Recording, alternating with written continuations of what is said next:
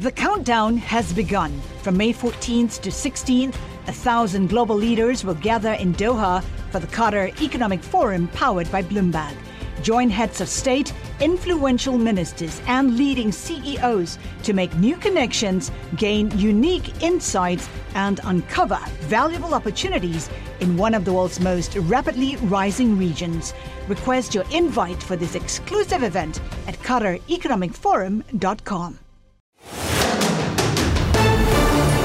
This is Bloomberg Law with June Grasso from Bloomberg Radio. This is not about Donald Trump versus Michael Cohen or Michael Cohen versus Donald Trump. This is about accountability. Michael Cohen, Donald Trump's one time lawyer and fixer, came face to face with his ex boss for the first time in five years in a packed Manhattan courtroom today. He testified that the former president instructed him to inflate his net worth by billions of dollars to dupe banks and insurers, backing the claims made by New York State at its $250 million civil fraud trial. Before the testimony, Trump called Cohen a felon and a liar. He's a proven liar, as you know, a felon, served a lot of time. Joining me is Bloomberg legal reporter Patricia Hurtado, who was in the courtroom for Cohen's testimony. Patty, what was it like in the courtroom when Cohen went to take the stand? They had a stare down match when it came time for Cohen to take the stand. Trump, his whole body was pivoted with his seat turned to look at the witness box. Michael Cohen, they started him off with his past crimes. He described what he pled guilty to, of course, he backtracked from what his actual crimes were and, you know, sort of said that he didn't commit some of the frauds that they assert that he committed. But the state attorney general's office was asking him basically to describe what he was supposed to do for Donald Trump.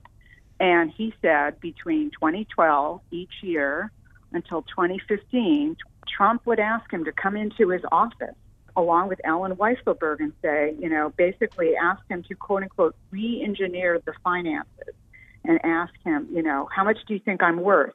And then Trump would say, I'm actually not worth 3.7 billion. It should be 8 billion.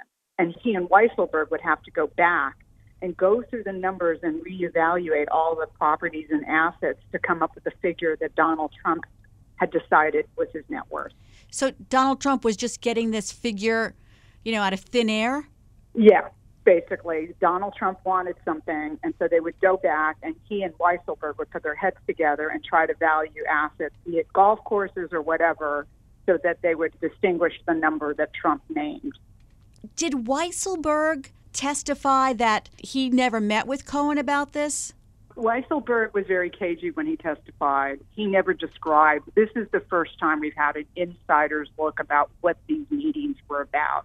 Weisselberg, if you can remember, is a defendant. He was sued by the state AG in the lawsuit, so he, along with Donald Trump, are defendants in this case.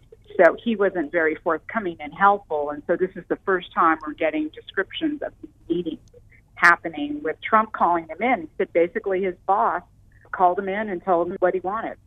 Anything else out of his direct examination that stood out to you? Well, I mean, it's just kind of shocking to see these things because then we were shown the actual statements of financial condition and the statements about Trump's net worth. And they would say, like, Trump is worth $8 billion or something like that. And they would say, oh, by the way, we're adding a 30% premium to the fact that this is a, a golf course that has been constructed and in good condition. and so basically, you know, Trump is giving credit for the brand because the building's complete and the construction is finished. You know, that's like saying my house is worth 30% more because I keep the upkeep nicely outside and I have a nice little window box outside. You know, he said, I was tasked by Mr. Trump to increase the total assets based upon a number he arbitrarily selected.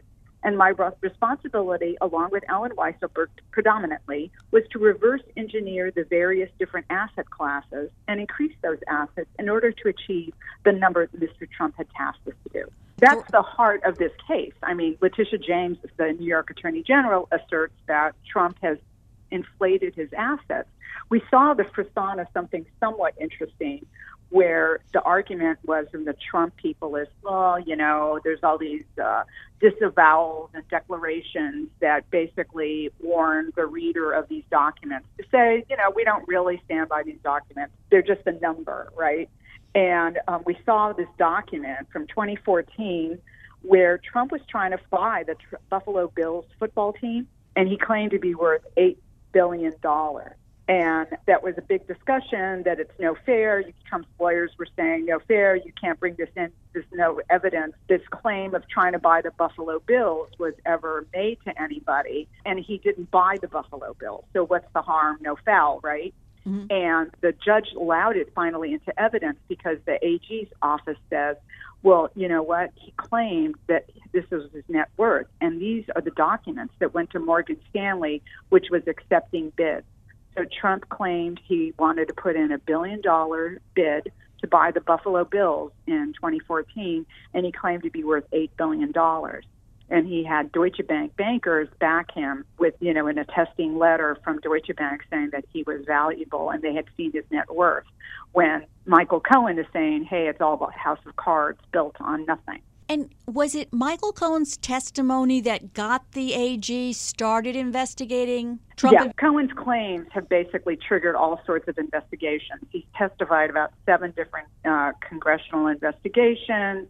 It prompted an investigation of the, you know, the hush money case. It prompted all kinds of investigations of Trump and his assets, and it basically predicated a whole bunch of investigations that now we stand here and I'm not saying that he's the only whistleblower, but he was the insider that said this is what Trump was doing, and it started everybody looking at him. And certainly this case originated from Michael Cohen's complaint. And I understand that the cross examination got nasty pretty quick. Yeah, I mean, you know, Cohen's a lawyer, and he got very offended when Alina Habba, who is Trump's lawyer, started asking him questions about that he lied to a federal judge, just like he lied to his wife on his tax return. And Cohen got very angry, and there was a lot of back and forth, you know, asked and answered. It was like a movie of watching people arguing and bickering on the stand. it was like Cohen is a lawyer and he objected. He goes, objection. So he, as a witness, objected to Alina's question. Oh, my yeah, you don't see that every day. No, you don't. So, have they gotten to the substance of what he says yet? Yeah, I mean, they're starting to discuss it. And, you know, at one point, Alina shot back, You're not on Mea Culpa. You're not on your podcast. You're not on CNN. Answer my question. So you can see there's a little bit of drama playing up on both sides. This is Cohen. I'm objecting to your question. And at one point, probably we've all heard, you know, when the judge will say that question was asked and answered, and mm-hmm. that's an objection. And Cohen said asked and answered because she kept repeating about four times, did you lie to Judge Pauley, who is the federal judge? He pled guilty to, and then subsequently Cohen claimed that he was forced to plead guilty by his lawyers and he hadn't really committed some of the crimes that he pled guilty to originally in 2018. And this is in front of a judge, so all of this is yeah. So this is like what? right. This is exactly right. There's almost like two divergent trials going on at the same time. There's the trial that's being held if you had a jury and the lawyers are being very dramatic and even I would say the witness too, you know, like, oh, I object and you're watching some kind of like reality TV show someone playing a lawyer, and that's being played to as if there were a jury. And that might be more effective if there were a jury, but there isn't a jury. And obviously, it seems like some of the lawyers know they have a very important client, and his name is Donald Trump. So they're basically asking questions to please him and then again, you have the one person who is the jury of one, who is Judge Engoron. And he's the guy who's supposed to be deciding this. So that's what I say. It's like a parallel universe. There's two parallel trials the one that's being played out by the parties in the well, as well as the one that's actually going on before the judge. And he has to keep reminding the lawyers, you know, actually, there's a, no jury here. You know, I'm the trier of fact. So did Trump react during Cohen's testimony that you could see? Oh, he had his arms crossed and he was really, un- he muttered something under his breath I could not hear. Someone else claimed they had heard him say something about Cohen's credibility, but he was obviously very annoyed. And like I said, he literally turned his entire chair around with his arms crossed to glare at Cohen. And then when Alina Habba, his lawyer, was starting up, you know, you could tell he was very thrilled. A couple of times you could see him actually peering into the screen to look at his statements of financial condition. And you could see that he would be very proud of, like, oh, I have an, a billion dollar company. See how great my golf courses are. so, I mean, you can see that he's very proud of that. Also, we have some interesting people in the audience. Uh, Todd Blanche, one of his criminal defense lawyers, is a former Southern District federal prosecutor in New York. So Todd Blanche was watching this cross go down. A couple of Alvin Bragg's prosecutorial team that prosecuted the Trump org case in the fall, and they also indicted Trump in the hush money case. They were watching Cohen too. So Susan Hoffinger, one of the lead prosecutors, was in the courtroom for this. So it's kind of like if you were bored with the testimony, you could look around and see who else is there, and it's kind of like a Michael Cohen, Donald Trump, who's who of people in the courtroom watching. And Patty, it seems like the judge is having a lot of trouble with the defense lawyers. Did he put a timer on them at some point? Well, at one point he said that he was limiting them because at one point he said, and it did seem to some spectators, including me, that the lawyers were repeating their questions over and over again, just rephrasing them in the same way. You did this, didn't you? You did this, didn't you? You did this, didn't you? And they're trying to make like composite, compound questions, building on the same questions, which had already been answered. So at one point, Michael Cohen snapped at Alina Habba, asked and answered, you know, also at one point, Christopher Kise, who is another Trump lawyer, jumped up and started yelling to the judge that the witness is out of control, complaining about Cohen. You know, there was like a little bit of a sparring, yelling match going on. Everybody was talking over everybody. And Kise complained that the witness is out of control. If this had happened on TV, I'd be saying, that doesn't happen in real life. I know. It sounds like a really unique cross examination, and it will continue tomorrow. Thanks so much, Patty. That's Bloomberg legal reporter Patricia Hurtado. I'm June Grasso, and you're listening to Bloomberg. Is Leigh Rothschild among the most prolific inventors of his generation, as he sees himself? Or is he a patent troll, as his critics see him? I'm Alex Rodriguez. And I'm Jason Kelly. From Bloomberg, this is The Deal. Each week, you'll hear us in conversation with business icons. This show will explore deal making across sports, media, and entertainment. That is a harsh lesson in business. Sports is not uh, as simple as bringing a bunch of big names together. I didn't want to do another stomp you out speech. It opened up so many more doors. The show is called The, the deal. deal. Listen to The Deal wherever you get your podcast. And watch on Bloomberg Originals, Bloomberg Television, or BTV Plus. Rothschild is listed as the sole inventor of more than 130 patents, but his network of companies don't make any products. He readily admits his entire business model is built around monetizing his intellectual property through litigation and licensing. And there appears to be more litigation than licensing. Joining me is Laurel Calkins, Bloomberg Law reporter who's interviewed and written about Rothschild. Laurel, tell us what Leigh Rothschild has invented. Well, first of all, you have to understand that Leigh Rothschild is in uh, a handful of unique individuals in the country, and that he's both a bona fide inventor and a patent troll. And if you don't know what patent troll means, it's a derogatory slur that high tech companies slap onto litigants who show up in court with sometimes basic patents for generic technology, and then they they try to extract a, a nuisance settlement that's cheaper than the cost of going to trial. Well, Rothschild's in a different camp. He is an actual inventor. He has 130 patents solely in his name. He started when he was 20. He's now 71. And he's invented some wild things. His very first invention when he was in his teens was quadraphonic stereo, if you remember back that far. And the things he's got patents on now are like virtual reality exercise machines, QR codes connected to the internet. He had a public company for a while in the 90s that was all about barcodes. He was uh, a pioneer in barcode technology. So he actually has a legit patent portfolio, which puts him in a different camp. And that's why he has this kind of love hate relationship with the term patent troll. He says, yeah, a classic patent troll is somebody who takes a crappy patent and goes and files a nuisance lawsuit, you know, to extract a settlement. He goes, but if you want to put me in the camp of legit inventors like the Wright brothers and Alexander Graham Bell and Thomas Edison, who had groundbreaking inventions but had to go to court to defend them with supporting evidence, he goes, yeah, if you want to put me in that camp, I'm a patent troll. Can you explain in a little more depth what makes a patent troll? Like I said, it's a derogatory slur that high tech companies apply to people who own a patent and go to defend it in court and say, You're using my technology without taking a license, so you've copied my idea and you owe me money for it. Well, the problem is most patent trolls actually don't have any operations. They're what's called non practicing entities.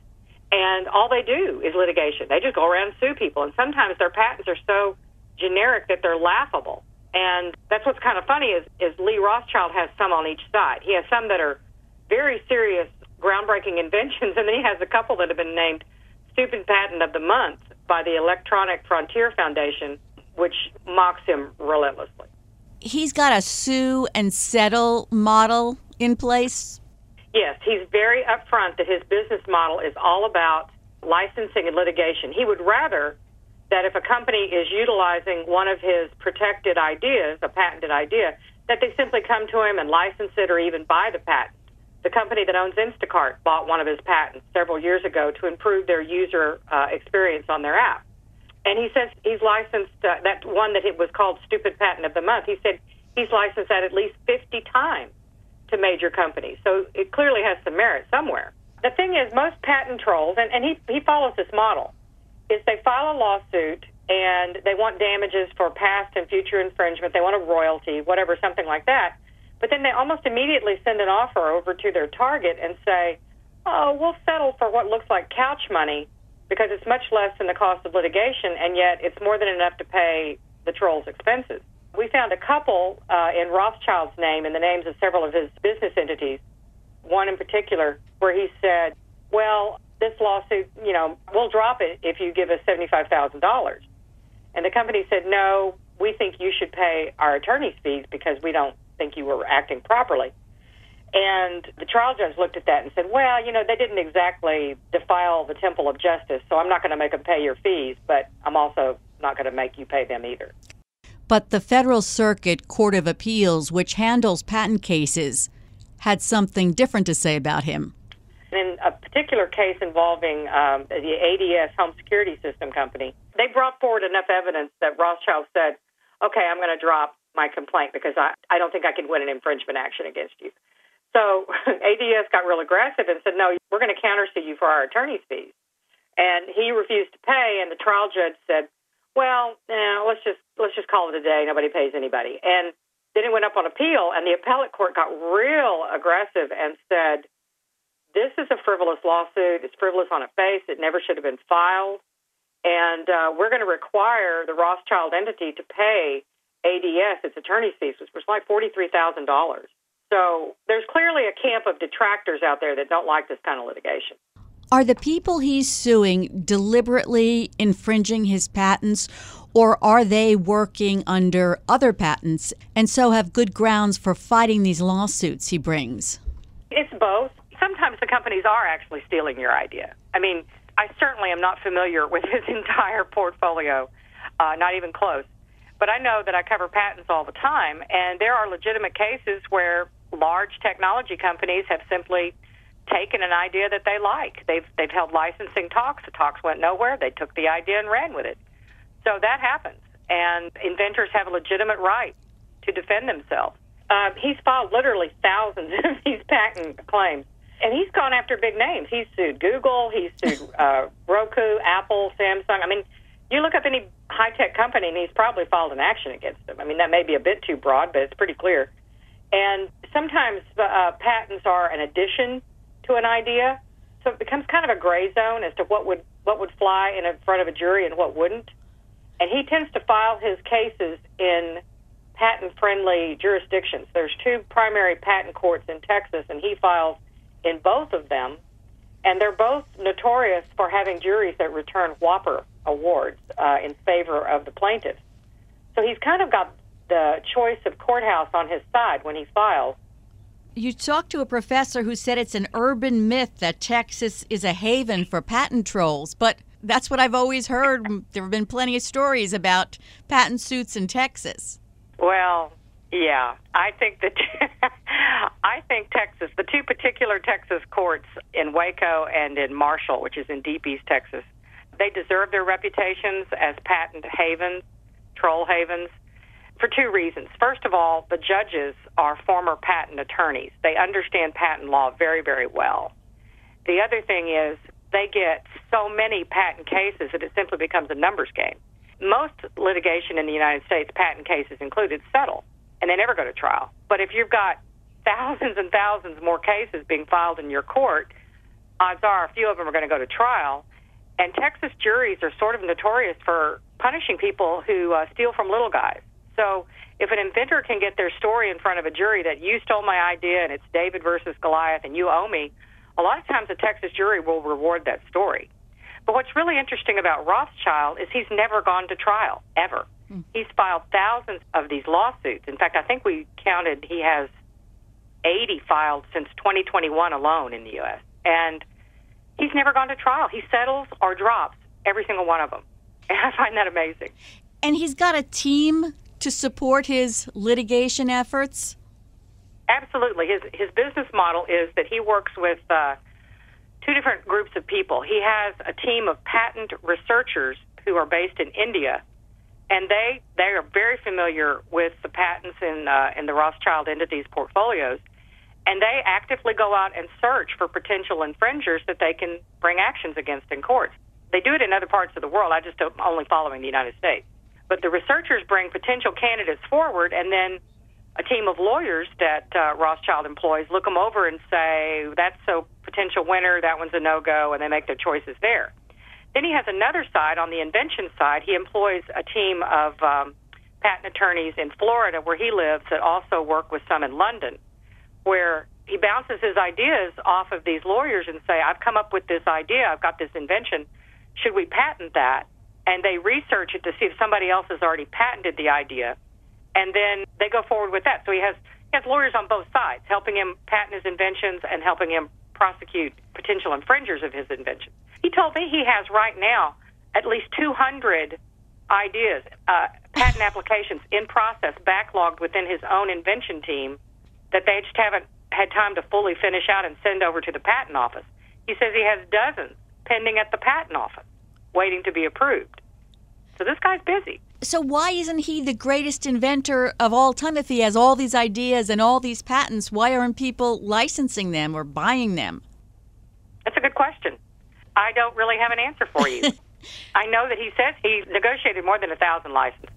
The thing about patents is it's not always the light bulb or the record player or the telephone. Sometimes it's an integrated circuit. Sometimes it's a it's a way of connecting things together in a series. So the idea is integral to the ultimate consumer product, but the patent itself may not be the consumer product. So he may actually be in a number of products. That's what he claimed, that he's in a number of products. The, the patent that was mocked as being a stupid patent of the month, he claims that that's the forerunner of the Internet of Things, where all these devices are connected to the Internet. So he may be in a lot of things that we just don't know about. And there's no way to really check it because he tells you that it's confidential, right? Exactly. He's a private company. He doesn't have to disclose any of this. We went into the patent records at the at the patent office and the abstracts are somewhat hard to understand sometimes, and they don't always record licensing. You know, licensing agreements don't have to be recorded anywhere that I'm aware of. So, yeah, you can't verify what he has to say. But I also know that he would not be doing this if it wasn't profitable. And I trip over him all the time in the courthouse. I mean, I I look at the filings every day in a couple of these major Texas uh, courthouses, and it's it's rarely a week that goes by that I don't see one or two actions from him or action on one or two of his existing cases. And yet he says that litigation was not his primary goal. But it sure seems like he's made a business out of it. Right. It's because it works. He said his dearest love is inventing. He really likes to invent, and he sort of leaves the mechanics of the litigation to others.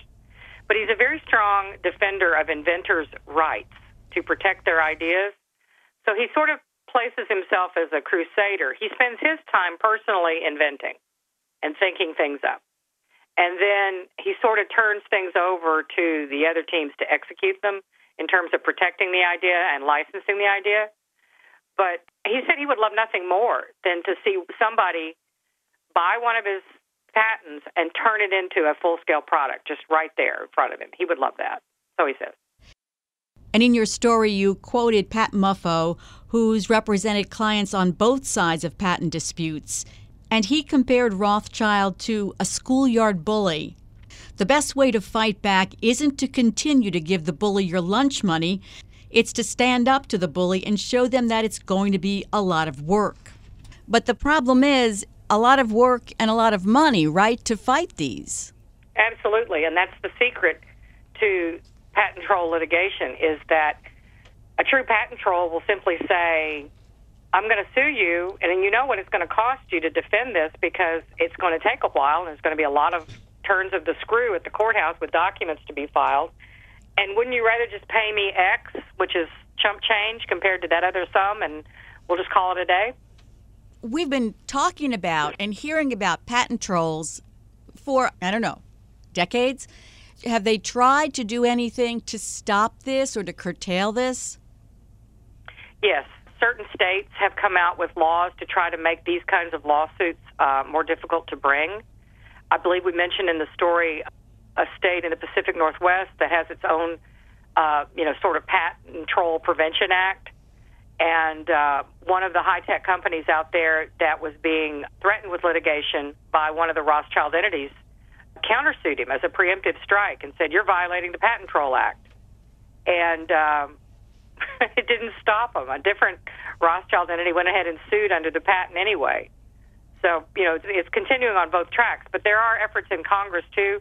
I think for uh, last year they introduced it, and then this year it's been introduced again, but nothing's acted on it about um, ways to narrow patent eligibility so that it's not as easy to sue on some of these patents that are so broad they're almost laughable, like, you know, connecting two things together in a circuit. I mean, clearly that's not it, but yeah. Um, you know, it's just some stuff that's so basic. You're like, really? That's a patentable idea? So Congress has again proposed that, I think in June, but given the chaos in Congress, nothing's happened. And this seems like it will certainly be on the back burner when Congress does get up and running again. Thanks so much, Laurel. That's Bloomberg Law reporter Laurel Calkins. Coming up, when you can't escape your debts by filing for bankruptcy. I'm June Grasso, and you're listening to Bloomberg. From Silicon Valley to Wall Street, the promise and perils of artificial intelligence are playing out on the world stage. But what will the next phase of AI adoption look like? Which companies, from big tech to startups, will dominate? And where do the risks and unintended consequences lie? I'm Emily Chang. Join me at Bloomberg Tech in San Francisco, May 9th, to answer many of the industry's burning questions, alongside Snap's Evan Spiegel, Xbox President Sarah Bond, OpenAI's Brad Lightcap, top researcher Dr. Fei Fei Li of Stanford, and many more. More details and just a few tickets left at bloomberg.com/techsf. Rapper Cardi B and conspiracy theorist Alex Jones came out on opposite ends of defamation verdicts, with Cardi B winning a defamation case against a blogger and Alex Jones losing defamation cases to the parents of Sandy Hook victims. The question is whether Jones and the blogger filing for bankruptcy affects their payment of those defamation verdicts. Joining me is James Nani, bankruptcy correspondent for Bloomberg Law. There's an idea in people's minds about bankruptcy that it allows you to walk away from all your debts, but that's not always the case. Tell us why. No, it's not. Uh, you know, the bankruptcy code has quite a few exceptions to what they call discharge, which is basically forgiveness in the bankruptcy code. And for individuals, there are a lot of exceptions to what you can essentially toss away in bankruptcy. There's quite a few under the code, and one of them is for anything that falls under willful and malicious injury. These two cases that you write about, the defendants mm-hmm. are very different, but both cases involve a finding of defamation. Let's start with Alex Jones. He was ordered to pay a jury verdict of $1.4 billion for defaming the Sandy Hook family. So tell us what happened there. There were two different state court cases, both in Connecticut and in Texas. Uh, Alex Jones was sued by families of Sandy Hook massacre victims for basically airing lies about them on his show. Alex Jones lost both of those state court cases, and in total, it was roughly about $1.4 billion between the two state court cases. Alex Jones filed for uh, personal bankruptcy. His business also filed for bankruptcy. And so basically, there was a question once he got into bankruptcy court, which is do these judgments that he had against him in Texas and Connecticut count under the bankruptcy code as a willful and malicious injury, and therefore he can't toss them or have them forgiven in bankruptcy. Did the bankruptcy judge make a decision on that? Yes, he did. As just a little bit of background, basically, the Sandy Hook massacre victims had to file new cases against Jones once he entered personal bankruptcy, basically saying, hey, listen, you can't do that. You can't forgive these massive debts that you have to us in bankruptcy. There was basically a hearing on it, and then the bankruptcy judge from the Southern District of Texas, Judge Lopez, last week made rulings in both of these cases. For the most part, saying that Jones can't discharge and can't toss most of these debts. It adds up to about $1.1 billion that he can't discharge via bankruptcy. There's still a couple of hundred million that the judge said there is still a question about it, but most of the debt he cannot discharge in bankruptcy, and of course, subject to appeals. Oh, and he is expected to appeal this, right? He appeals everything. Yes, I reached out to Jones's camp. Um, they didn't respond, but um, the next day after the bankruptcy judge ruled, he went on to his Infowars show and he said that he still plans on appealing. So now Cardi B is a different story. She actually hmm. started garnishing wages. Tell us about her case. Sure. Cardi B, uh, the rapper, basically won a uh, judgment against a YouTube channel blogger whose uh, name is uh, Latasha Kebe, also for defamation. Kebe filed for bankruptcy and Cardi B, kind of similar to the Sandy Hook families, filed a suit against her in bankruptcy saying you can't discharge these debts because they're for defamation. Defamation, she argued, is a type of willful and malicious injury. Therefore, you can't wipe it out in bankruptcy. And a couple of weeks ago, uh, basically, Kebe's attorneys essentially said that's mostly true. There's still about $500,000 in question, but for the most part, about $3.4 million it looks like Cardi B will be able to essentially continue to go after against her. So tell me, the defendant's attorneys agreed with Cardi B that that much of the judgment was up for grabs? Yeah, uh, essentially, uh, Kebe's attorneys agreed not to contest all but about $500,000 of the state court judgment that Cardi B won. And basically means that Cardi B can pursue Kebe for uh, about $2 million in compensatory and punitive damages, a little over $1 million, a little litigation expenses, and another $40,000 in post judgment interest. The remaining like $500,000 um, were judgments against both Kebe and her business. So there's still kind of a question over there of whether she'll she will have to owe this money to Cardi B or whether it's kind of the business's obligation. Tell us about the timeline here. After Cardi B won her judgment, there were appeals. She started garnishing some of her wages. And afterward, Kebe filed for bankruptcy. And bankruptcy has one of the things that you get out of uh, bankruptcy filing is that it immediately stops all collection efforts. So once you file your petition for bankruptcy, all collection efforts stop, and it also stops ongoing lawsuits as well. So it provides what many people call kind of some breathing room in order to try to figure out how to pay your creditors. I have to say, I find it a little surprising that her attorneys didn't challenge that this was willful and malicious. I would say that, you know, when you get a defamation judgment against you, and then you enter bankruptcy, and then oftentimes uh, you'll see that there is this question of whether defamation falls under willful and malicious injury. And oftentimes it does. It's, it's not a short thing, and it kind of depends on, you know, when you filed for bankruptcy.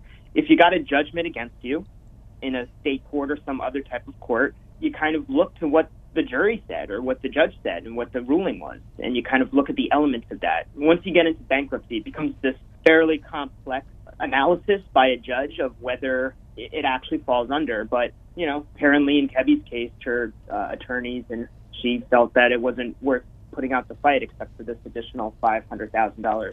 I'm curious, does she have enough money to satisfy this judgment? Well, so in bankruptcy, one of the things creditors like about it is that it's kind of the fishbowl. You're supposed to go into bankruptcy and basically open up your books and tell everyone how much money you have. You know, so Kebe did that, and she has filed schedules basically saying how much money she has, and it does not appear that she has that 3.4 million right now.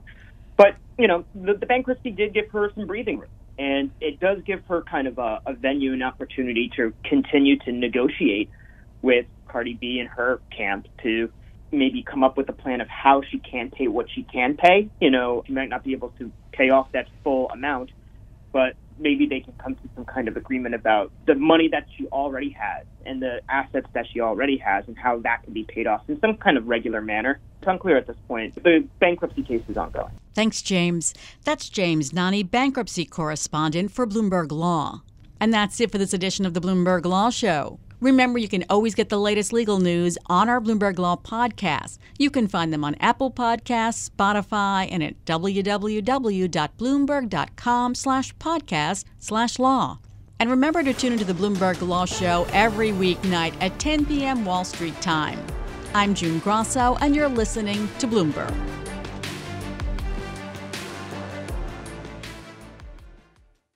Join Bloomberg in San Francisco or virtually on May 7th for the Future Investor Data Powered Transformations. This 2024 event series will examine how data is not only playing a pivotal role in investment decisions, but serves as a driving force behind the construction of innovative, investable enterprises. This series is proudly sponsored by Invesco QQQ. Register at bloomberglive.com slash futureinvestor slash radio.